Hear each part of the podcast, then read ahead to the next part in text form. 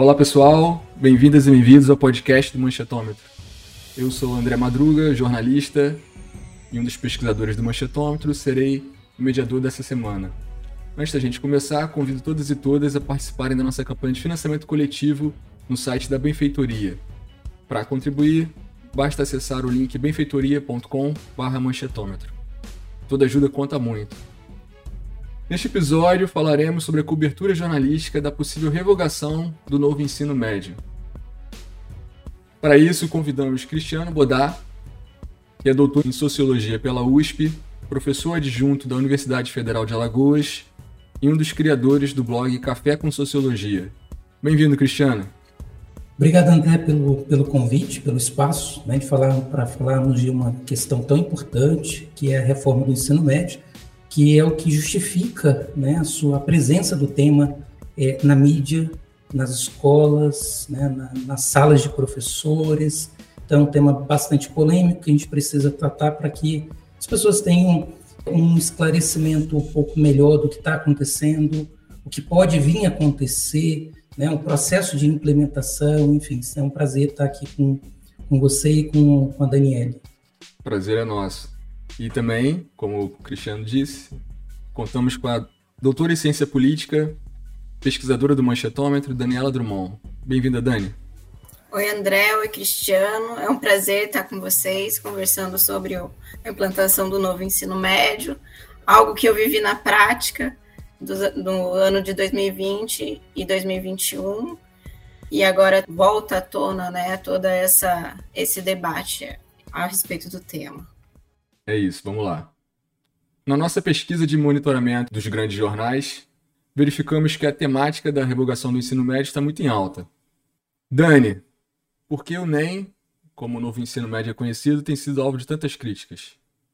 André, eu acho que antes de, de falar né, por que, que, o, que ele está sendo tão criticado, é importante a gente contextualizar um pouquinho o que, que é esse novo ensino médio. Né?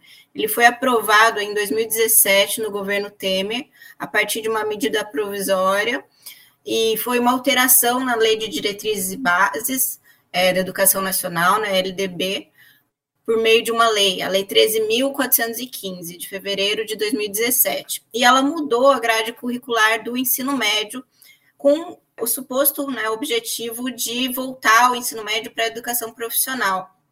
A gente pode falar um pouco dos desafios né, do ensino médio, um deles é a evasão, e a ideia de que ele está um pouco deslocado do mercado de trabalho, do que seria, é, qual seria essa função dos, dos, últimos anos que as pessoas passam na escola. E aí, na prática, né, o que, que aconteceu? Foi reduzido a carga horária voltada para a formação geral dos estudantes, foi excluído algumas disciplinas de humanidades, né? Então entra aí diretamente no, no, nosso diálogo aqui como professores de ciências humanas, então sociologia, filosofia foram excluídos desse currículo. Foi integrado, foi colocado uma nova disciplina que eu sempre brinco, né? Eu queria conhecer alguém que, for, que é formado em projeto de vida, né? Que é esse essa disciplina que foi inserida de projeto de vida, que é algo né, muito vago, foram ofertadas disciplinas eletivas para os alunos e, na teoria, os alunos teriam itinerários formativos a serem escolhidos. Então, eles teriam algumas matérias obrigatórias e poderiam escolher algumas outras disciplinas. E aí, na prática, né, o que, que, tem, que a gente tem percebido? Que, principalmente nas escolas públicas, onde tem 80% dos estudantes do Brasil, tem tido muitos desafios, né? E um deles é a falta de professores para lecionar esses itinerários formativos. E aí, por que, que eu estou conversando sobre esse assunto? Né? Estou sempre aqui no podcast falando sobre a cobertura midiática, mas eu também tenho formação em ciências sociais. E em 2020 e 2021, eu atuei na, numa rede privada como professora de sociologia e eu acompanhei essa elaboração dos itinerários formativos E o que, que eu percebia, né? Que existia, haveria um distanciamento ainda maior dos alunos de escola privada para a rede pública, e esses desafios do que, que seriam esses itinerários, como que eles seriam elaborados, sem falar na crítica, né, muito grande da falta das disciplinas de humanas, de ciências humanas. A ideia era que iriam aumentar as disciplinas de matemática, português e matemática, e excluir essas de ciências humanas e colocar itinerários mais voltados para o mercado de trabalho. Então, isso estaria incluído dentro desse projeto de vida. E aí, essa implantação do, do novo currículo, ela se daria de forma gradativa, né? Então, a lei foi aprovada em 2017, em 2022 estaria a implantação do primeiro ano do ensino médio nas escolas, em 2023 do segundo e do, do primeiro e do segundo ano, em 2024 todas as séries estariam alteradas para esse novo ensino médio.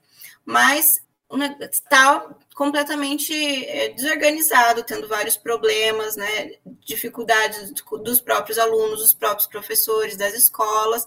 E aí, com, com o novo governo, esse trouxe para debate essa questão, né, e era uma, uma pauta também de muitos professores, principalmente professores das ciências humanas, é, dessa crítica da, da retirada das disciplinas então, a partir desse do novo governo e dessa suposta desse início de implantação, alguns colégios já começaram, outros é, ainda não, e essas dificuldades, isso passa a ser alvo de muitas críticas, né? E retorna ao debate e há essa tentativa de revogação do, do novo ensino médio, que, que é né, popularmente conhecido como NEM. Então, eu acho que a gente, para entendermos um pouco essa proposta né, em andamento da reforma do ensino médio, acho que é importante a gente olhar para os elementos essenciais que constituem a reforma do ensino médio. É, esses elementos essenciais são a perspectiva que está por trás do modelo de currículo, que é o que tem gerado efetivamente os grandes debates. Porque, por um lado, hoje, né, o governo ele, ele sinaliza por uma tentativa de fazer ajustes e, por um outro lado, pesquisadores, entidades científicas apresentam a necessidade de uma revogação completa da reforma do ensino médio. Então, a gente tem, tem, tem essa, essas, duas, essas duas perspectivas hoje em disputa em relação à reforma do ensino médio. Uma, pensando numa possibilidade de revogação completa, e um outro grupo pensando é, em ajustes, né, que é o que o Ministério da Educação hoje vem sinalizando Inclusive, a consulta pública é, disponibilizada no dia ontem, 24 de abril, demonstra claramente essa proposta do, do Ministério da Educação, de fazer um ajuste na reforma, né, porque as questões que aparecem na consulta pública, elas têm um viés muito de confirmação da manutenção e proposições de ajustes pontuais que não mudam a essência da reforma e é justamente essa essência da reforma que é, é, é o que tem levantado as principais discussões hoje no campo acadêmico. E quando eu falo a essência da reforma, eu estou me, me referindo ao fato de que a reforma do ensino médio, como está posta, é claro que é um projeto que vem sendo gestado já há bastante tempo, antes ainda do Temer, né, um currículo sempre foi um espaço de disputa, é, mas o que se confirmou a partir do governo Temer foi um modelo de currículo neoliberal. Esse modelo neoliberal, ele tem claramente o objetivo de reduzir os recursos para os investimentos para a educação pública. Então, essa é uma grande questão. Então, questões como itinerário formativo, notório saber, são elementos que hoje não se discutem nesses possíveis ajustes da reforma, porque é justamente ao CERN, onde que está o elemento é, que mais interessa aqueles que defendem manutenção da reforma, que é redução dos investimentos. E quando a gente fala de redução dos investimentos, a gente está falando de uma oposição a propostas existentes anteriores, como, por exemplo, o, o custo aluno, né, que era uma proposta que vinha ganhando força desde 2015 Além dessa questão, né, que tá, tem, tem a ver com a redução dos investimentos, com a redução de concursos públicos, né, já que os itinerários formativos deixam de ser disciplinas é, fixas, então isso, isso não permite que haja concursos públicos para dentro da, da, dos moldes que nós conhecemos. Além disso, tem uma outra questão que é muito importante a gente pensar, é o projeto de formação do, do indivíduo que está por trás dessa reforma. Essa é a grande crítica. Então, a reforma do ensino médio, ela visa formar indivíduos neoliberais precários.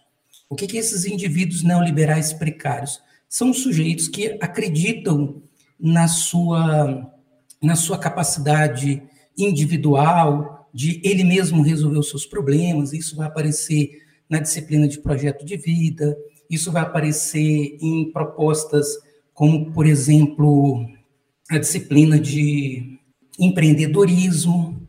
Então, o, o sujeito neoliberal é esse sujeito empreendedor, é aquele que, que empreende o seu próprio projeto de vida. Isso é muito problemático, porque isso é uma forma de tirar a responsabilidade do Estado né, em fornecer condições mínimas estruturais para que os indivíduos tenham qualidade de vida, né, tenham acesso ao mercado de trabalho. Então, é, é, é essa a essência. E esse indivíduo empreendedor é jogado sobre ele a, a responsabilidade do seu próprio futuro. Isso se vê na figura do itinerário formativo, quando o sujeito tem que, ele tem que escolher, optar qual trilha formativa ele vai escolher. Uma vez ele escolhendo e ele não ter sucesso, ele é culpabilizado pelo seu fracasso, porque ele escolheu mal. Né? Foi uma escolha dele. Então, a, a, a, o modelo de ensino médio que nós temos hoje é esse modelo que quer formar a todo custo esse sujeito empreendedor. E esse sujeito empreendedor, ele, ele é perigoso, inclusive, para a própria escola, porque é um modelo que vai contra a própria escola.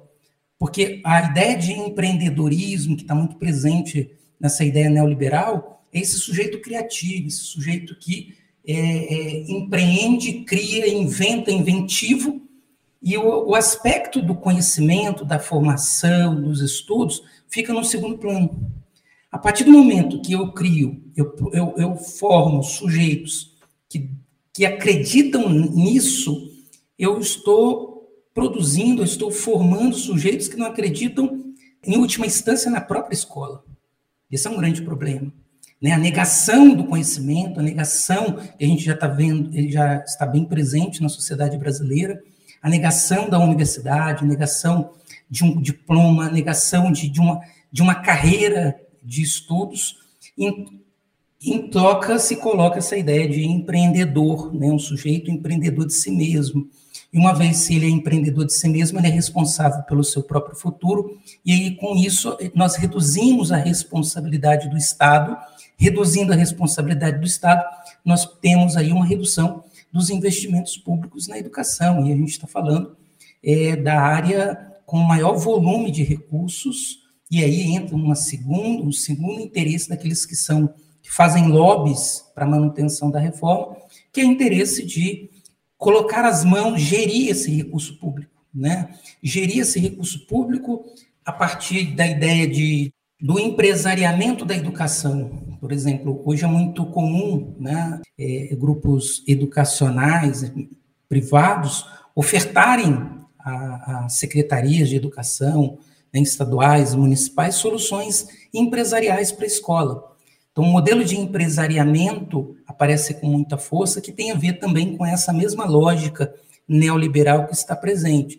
E quando a gente fala de empresariamento da educação, nós estamos falando da transferência dos recursos públicos para a iniciativa privada, nós estamos falando da privatização da própria gestão da educação, porque se vende uma, uma ideia de uma lógica da eficiência, né? uma lógica que é derivada da lógica do mercado, e que, no, fim e cabo, tem como objetivo é, fazer a gestão dos recursos educacionais, né, que são bastante volumosos hoje no Brasil. Então, é essa a ideia. E, consequentemente, além de fazer a gestão desses recursos, reduzi-los, né, uma vez que é interesse de determinados setores da economia que o governo invista menos em educação para dar conta de outras demandas do mercado. Né? Lembrando que em síntese, a ideia de, do, do Estado neoliberal é um Estado mínimo para as questões sociais, mas sempre máximo para o mercado. Né? É o Estado que sempre socorre as crises econômicas né, as crises é, de bancos, de empresas privadas. Esse é o Estado neoliberal que se prega, né, mínimo para uns e máximo para outros. Então, essa é a essência que tem levado essa discussão da reforma do ensino médio. Então, é, é muito, muito menos algumas questões pontuais de gestão local da disciplina e muito mais a concepção da reforma do ensino médio. Né? Então, por isso que é, pensar é, transformações pontuais nessa reforma para os grupos que são críticos à reforma do ensino médio é algo impensado, né? algo inadmissível nesse momento. Dani, por tudo que o Cristiano falou, eu imagino qual deve ser a posição da imprensa em relação a, da grande imprensa em relação a esse projeto. O que você pode dizer? se a gente fizer um paralelo, né, quando foi para aprovar esse novo ensino médio, houve sim um apoio muito grande da, da mídia, dizendo nós vamos, estamos, nós não, né? Não a grande mídia em si, mas a ideia ah, é de uma modernização. É, como a gente vem é, analisando aí os grandes jornais, a gente sabe que eles têm uma posição muito neoliberal, né? Muito similar ao que o Cristiano está dizendo de um Estado menor, é, de uma disposição ideológica mais central no Brasil, né? Então, tem a ver com, essa, com esse apoio realmente que o, os veículos de comunicação deram a essa suposta modernização né, do ensino médio e essa ideia mesmo de empreendedorismo, que também está relacionado também com uma ideia de meritocracia, né, de que o indivíduo pode fazer o seu próprio, a sua própria escolha, como se as pessoas tivessem as mesmas oportunidades. E aí, a partir do momento que esse, esse novo ensino médio começa a ser aplicado, é como se houvesse uma surpresa né, do, por parte da imprensa. Nossa, não deu tão certo como nós imaginávamos, e por quê? E aí os especialistas, né, aí a gente pode voltar a essa conversa com o Cristiano, e já, já, já sabiam né, que muitas coisas não iriam dar certo, já imaginavam que teriam problemas nas escolas públicas, que haveria esse distanciamento maior da rede pública e da rede privada, e já sabia também dos interesses que estavam por trás dessa, dessa aplicação, né, dessa nova legislação. E aí, agora, nesses 100 primeiros dias, né, que nós temos analisados aqui no manchetômetro, aparece muito esse debate é, do que, que o novo governo vai fazer.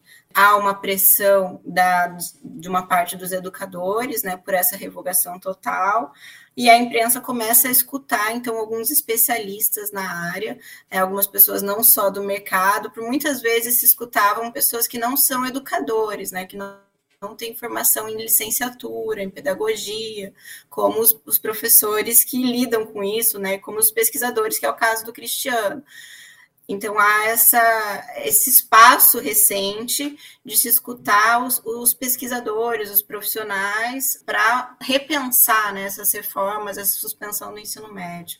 Me parece que tem um movimento na mídia é, de readequação na abordagem do ensino médio. Né? Num primeiro momento, uma defesa completa que possibilitou que a reforma fosse é, é, à frente, né, no primeiro momento, então era, era uma, defesa incondicional da reforma do ensino médio, diga-se passagem, é, enfatizando basicamente duas coisas, três coisas, né, que são verdadeiras, mas que a reforma não enfrentam. É, uma delas, que, é verdade, que, que, que, que a reforma traz, que é um ponto positivo, que é a ampliação da carga horária, assim, nenhum pesquisador, nenhum educador é contra a ampliação da carga horária, é, mas isso não é a essência da reforma não é a essência da reforma, porque se fosse a essência da reforma, juntamente à ampliação da carga horária, nós teríamos uma ampliação de recurso, porque mais tempo na escola demanda mais espaços físicos, mais projetos, mais professores.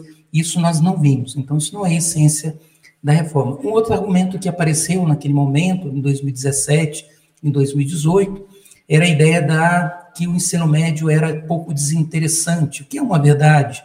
Né? A educação, ela é, em, em grande medida, é desinteressante para a maior parte dos jovens, mas a proposta que aparece na reforma do ensino médio, e era desinteressante porque era um currículo muito grande, com muitas disciplinas, e nós temos uma reforma que amplia substancialmente o número de disciplina. Então, assim, era uma, uma, um argumento bem falacioso. Né? e o segundo era a possibilidade dos alunos escolherem. Né? Agora nós vamos ter o um ensino médio, onde os alunos vão poder escolher né, as suas, de acordo com suas afinidades, de acordo com seus interesses profissionais e tal.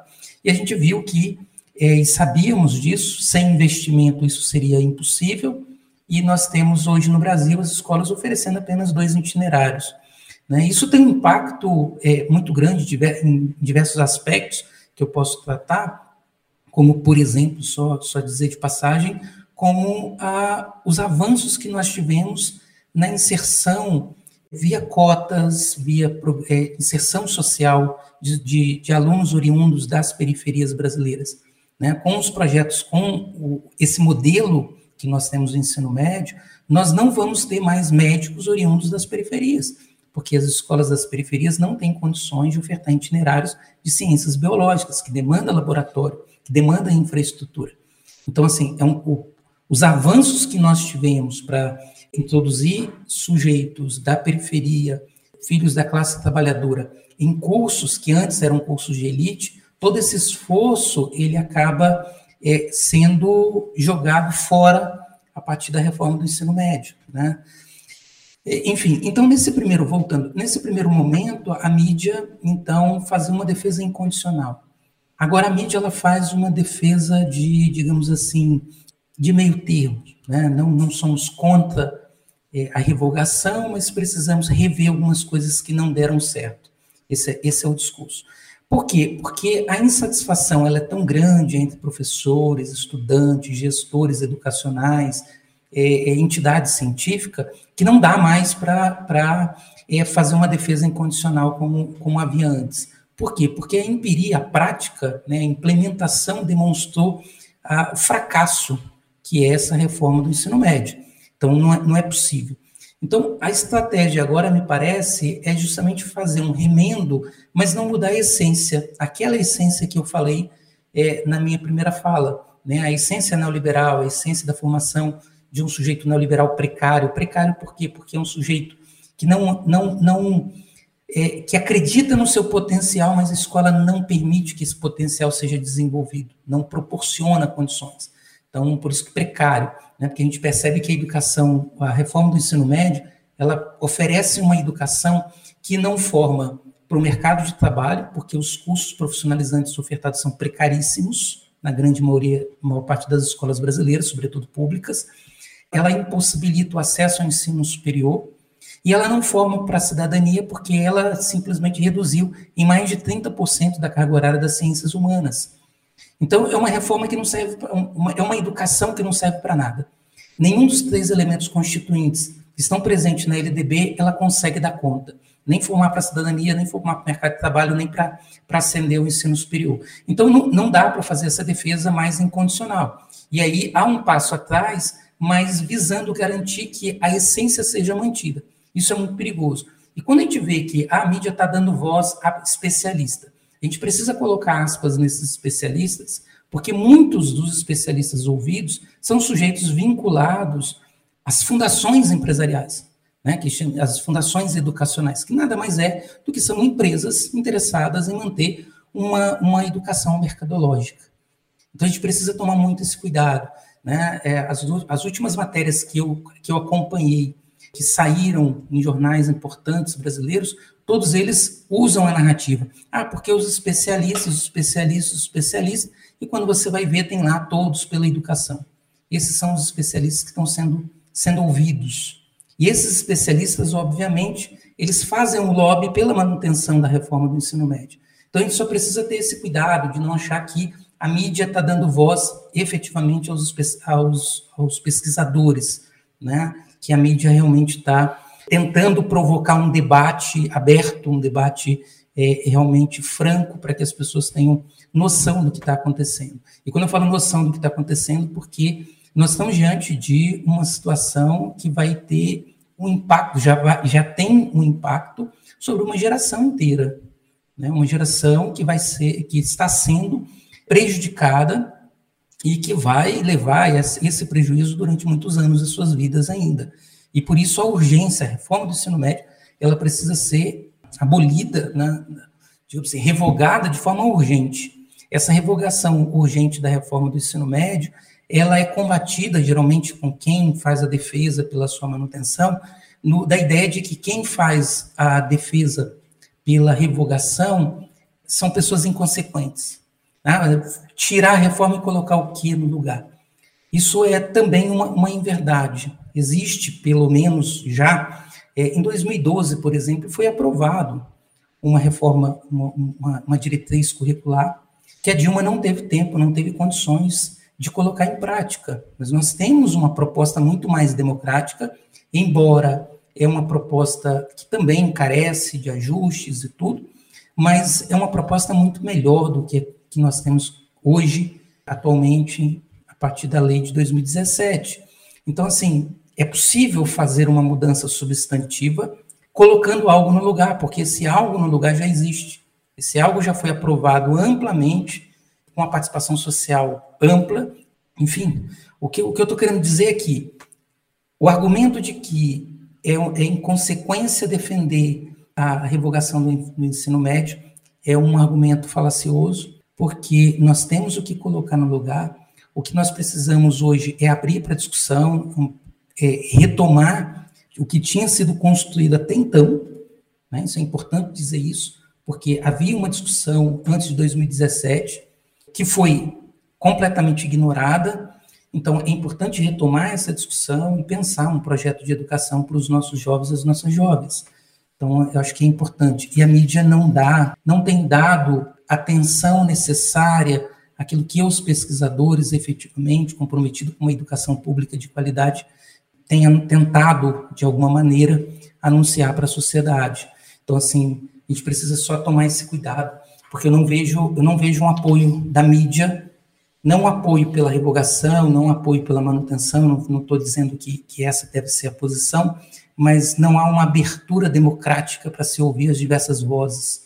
Então, o que nós temos ainda é uma continuidade das mesmas vozes que estiveram presentes em 2017 e 2018.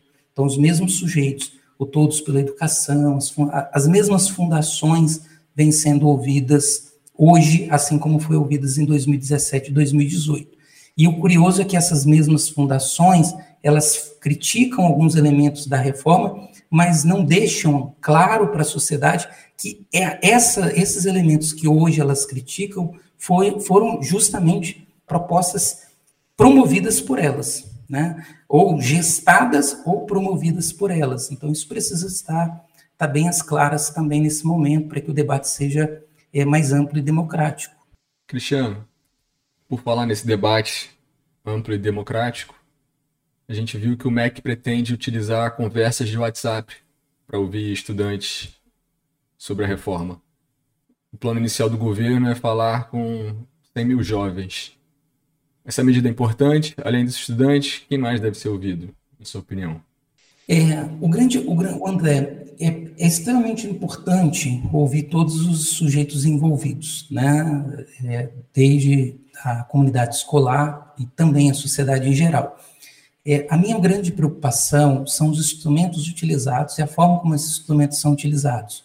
Então, por exemplo, o governo já abriu uma consulta pública inicial no dia de ontem, 24 de abril, e quem faz uma leitura atenta à consulta pública percebe-se um, um enviesamento de confirmação, ou seja, é uma consulta para confirmar o que hoje os lobistas pressionam o MEC para fazer, que é simplesmente alterar algumas alguns elementos pontuais na reforma e manter a reforma do ensino médio. Então, é, como, como que esse, essa coleta de dados ela vai ser apresentada à sociedade? Essa é a questão. Porque a gente viu práticas como no governo Temer, o dia D, né, um dia da consulta, e que foi extremamente obscuro. Abriu-se dois dias para as escolas discutirem, na época, né, devido às pressões populares, abriu-se dois dias para se discutir, não se teve nenhuma, nenhuma transparência no que foi coletado, naquilo que foi ouvido, é, nas posições desses sujeitos, e o governo simplesmente manteve a reforma do ensino médio, quando naquele momento já vimos que tanto alunos quanto professores estavam extremamente insatisfeitos com a reforma do ensino médio. Inclusive, grande parte das escolas não fizeram a discussão da reforma do ensino médio porque achavam que não havia o que se discutir. né, porque simplesmente precisava ser revogado. Então, o que me preocupa é, são instrumentos que são obscuros, para depois apresentar à sociedade por que, que determinadas decisões foram tomadas, fundamentadas em que. Então, o, o governo ainda não, não, não, não anunciou nenhuma forma de dar transparência a essas consultas. Agora, o governo ignora também algumas ferramentas de consultas populares que nós construímos. Então, a própria Dilma, por exemplo, ela aprovou um modelo de consulta popular que pode ser retomado. Né? Quando a gente vai ver quem são os sujeitos que vão estar pela resolução, né, que foi baixado pelo, pelo MEC, da consulta popular, nós vamos ver quem, quem são os atores que estão ali, que vão participar, que vão fazer a gestão dessa, dessa consulta popular. São exatamente os mesmos sujeitos lobistas que estiveram envolvidos na, na construção dessa reforma do ensino médio. Então, é, por enquanto, a coisa, eu diria que essa consulta, ela é muito obscura, é uma consulta bastante problemática, porque ela não é inclusiva, né? diversas entidades importantes do campo da educação não, não foram convocadas, não foram ouvidas, e essas ferramentas a gente não, não consegue compreender como que será a metodologia da prestação de conta dessa, dessa consulta pública porque pode se consultar e depois ignorar por completo essa consulta e dizer que é, qualquer coisa foi indicado.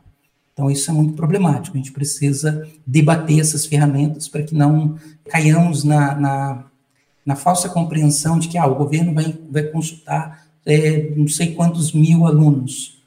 É, mas não, não, é apenas isso. Né? A gente precisa saber como que, como que o governo vai prestar conta dessa consulta como que isso vai estar transparente para que nós venhamos observar se as conclusões tiradas da, da consulta realmente representam aquilo que as pessoas colocaram quando, quando foram consultadas. É isso. Eu ia te perguntar, Cristiano, se você vê um, algum ponto de contato entre essa reforma e aquela ideia de escola sem partido.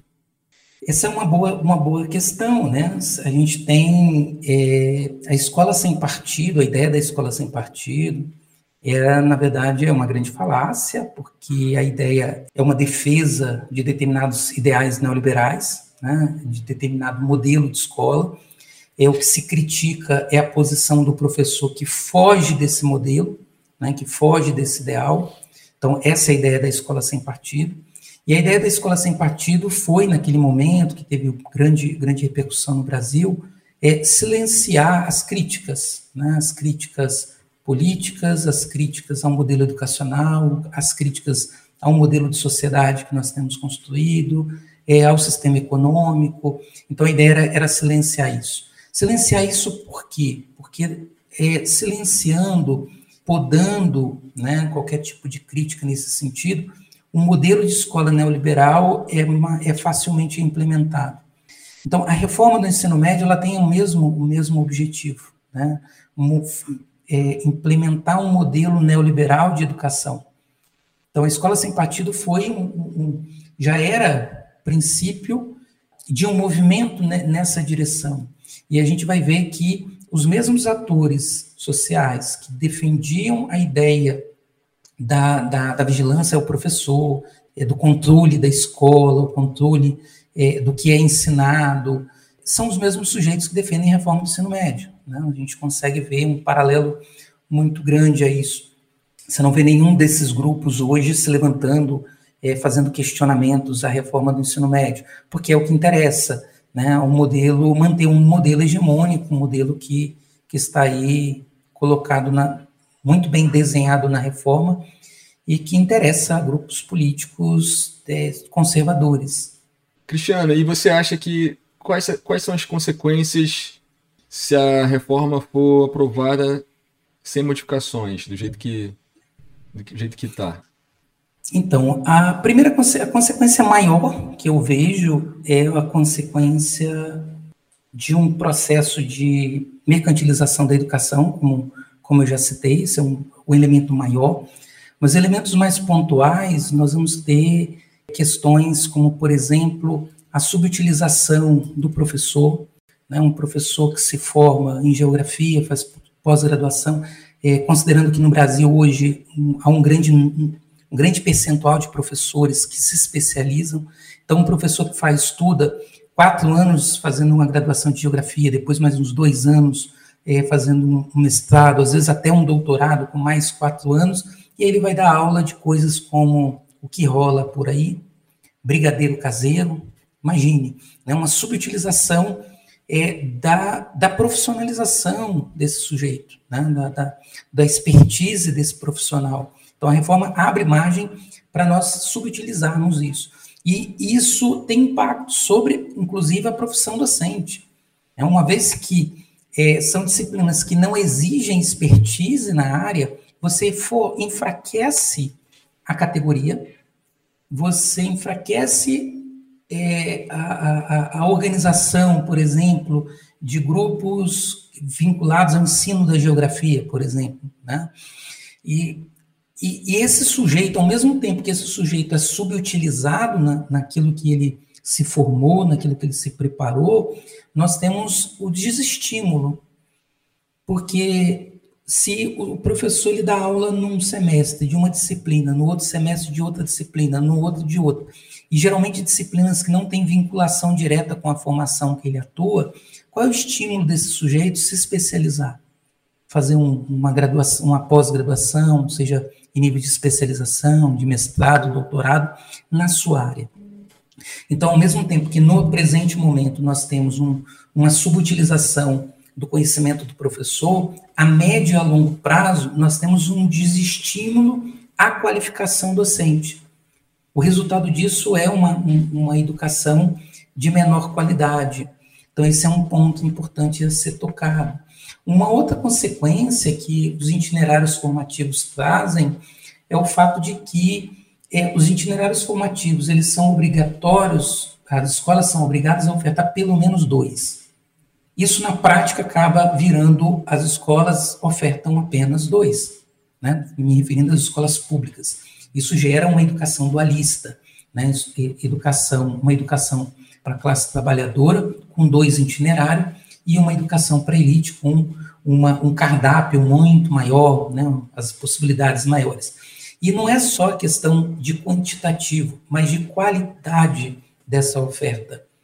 Então, se, por exemplo, há itinerários formativos que demandam laboratórios, demandam mais recurso, demandam mais espaço físico, demanda mais recurso, coisa que a própria proposta da reforma do ensino médio é, não, não viabiliza. Recurso para as escolas, né? ampliação pra, de, de espaços físicos, ampliação é, de número de professores, enfim. Esses itinerários, considerando a qualidade desses itinerários e o tipo de itinerário, a consequência é que as periferias brasileiras não vão ofertar itinerários, por exemplo, vinculados às ciências, às ciências biológicas e biomédicas, porque demanda custo. Isso significa que no futuro próximo nós não vamos ter estudantes oriundos das periferias entrando nas universidades federais para cursar um curso de medicina, por exemplo. Então isso é muito grave. Isso tem um impacto na política de cotas muito sério. Então, esse é um, um dos grandes problemas. Um outro problema vinculado à própria ideia do itinerário formativo é que esse, o discurso da escolha, além de ser falacioso, é um discurso muito problemático, porque colocamos uma responsabilidade sobre os alunos de fazer uma escolha muito prematura. Né? Eu sou professor da universidade, os meus alunos entram na graduação sem saber o que vão fazer ainda. Então, eu já estou falando de alunos de 18, 19 anos que estão extremamente indecisos, que ainda estão experimentando, que acabam mudando de curso. Vocês imaginam delegar para um aluno de 14 anos, 13 anos de idade, é, a obrigação de escolher qual vai ser o futuro profissional dele para o resto da vida. E se esse aluno escolhe, no meio do caminho ele descobre que não é aquilo que ele, que ele gostaria, que ele queria, já que ele não experimentou antes, né? Como é que faz? Repete o ensino médio? Esse aluno vai estar fadado a um insucesso profissional. Então, são questões que precisam ser levadas em contas, né? esses impactos. E, e, e Há outros impactos, por exemplo, como o projeto a, disciplinas, que eu prefiro chamar de componente curricular, é, como projeto de vida, e aí chamo de projeto, chamo de componente curricular, porque a ideia de disciplina é uma transposição de um campo científico para um saber ensinável, um saber escolar, e projeto de vida não tem origem no campo científico, mas é uma ideia muito mais mercadológica, vem muito mais do mercado. É, esse projeto tem um impacto é, muito grande também na responsabilização dos sujeitos. Então, se o sujeito ele, ele não consegue ascender economicamente, a culpa é dele, porque ele não fez o projeto, ele não fez um bom projeto, ele não planejou devidamente. Isso esconde um elemento fundamental, que são as estruturas sociais a quais esses sujeitos estão, estão inseridos. Né? Não, não basta apenas força de vontade, não basta apenas traçar projetos, se as condições materiais, as condições objetivas não permitem que esse sujeito ele tenha uh, o mínimo de dignidade para viver. E isso faz com que o próprio Estado é retirado do Estado a responsabilidade dessa prática, de, de, de oferecer o mínimo de estrutura a esses sujeitos. Então, a reforma tem, tem diversos problemas que implicam é, pontualmente ou uma perspectiva mais geral sobre as, a, a, os estudantes, né? E aí a gente está falando de toda uma geração, por isso a exigência, por isso a necessidade de uma revogação urgente, né? Porque três anos, quando a gente fala de três anos, a gente está falando de uma geração que já passou por, por, pela escola, que não vai passar mais. Né? Lembrando que o ensino médio são três anos e a reforma do ensino médio já foi começou a ser implementada ali na maioria das escolas a partir de 2020, 2021. Então a gente já vai para o terceiro ano, logo, logo. Então é muito problemático isso. E é uma geração que não vai ter a oportunidade de ter uma, um acesso a uma educação um pouco melhor do que está sendo oferecida hoje. Muito obrigado, Cristiano. Prazer ter você aqui. É um prazer, o prazer é meu. Agradeço o André, agradeço Daniela pela, pelo diálogo.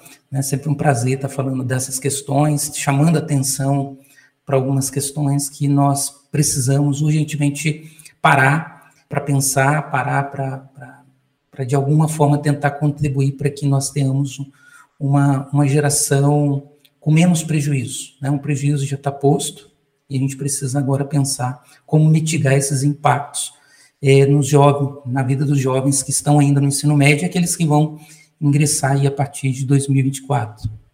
Valeu, obrigado, Dani, também. Obrigada, André, obrigada, Cristiano. Com certeza foi um debate muito produtivo. Vamos aguardar os, as cenas dos próximos capítulos aí sobre a revogação do ensino médio. Até mais. É isso. Para mais informação, acesse o nosso site manchetômetro.com.br e siga as nossas redes sociais. Se você reconhece que a democratização da mídia é fundamental para a democracia brasileira, apoie a nossa campanha de financiamento coletivo. Junte-se a nós e colabore no link benfeitoria.com/manchetômetro. Obrigado e até o próximo episódio.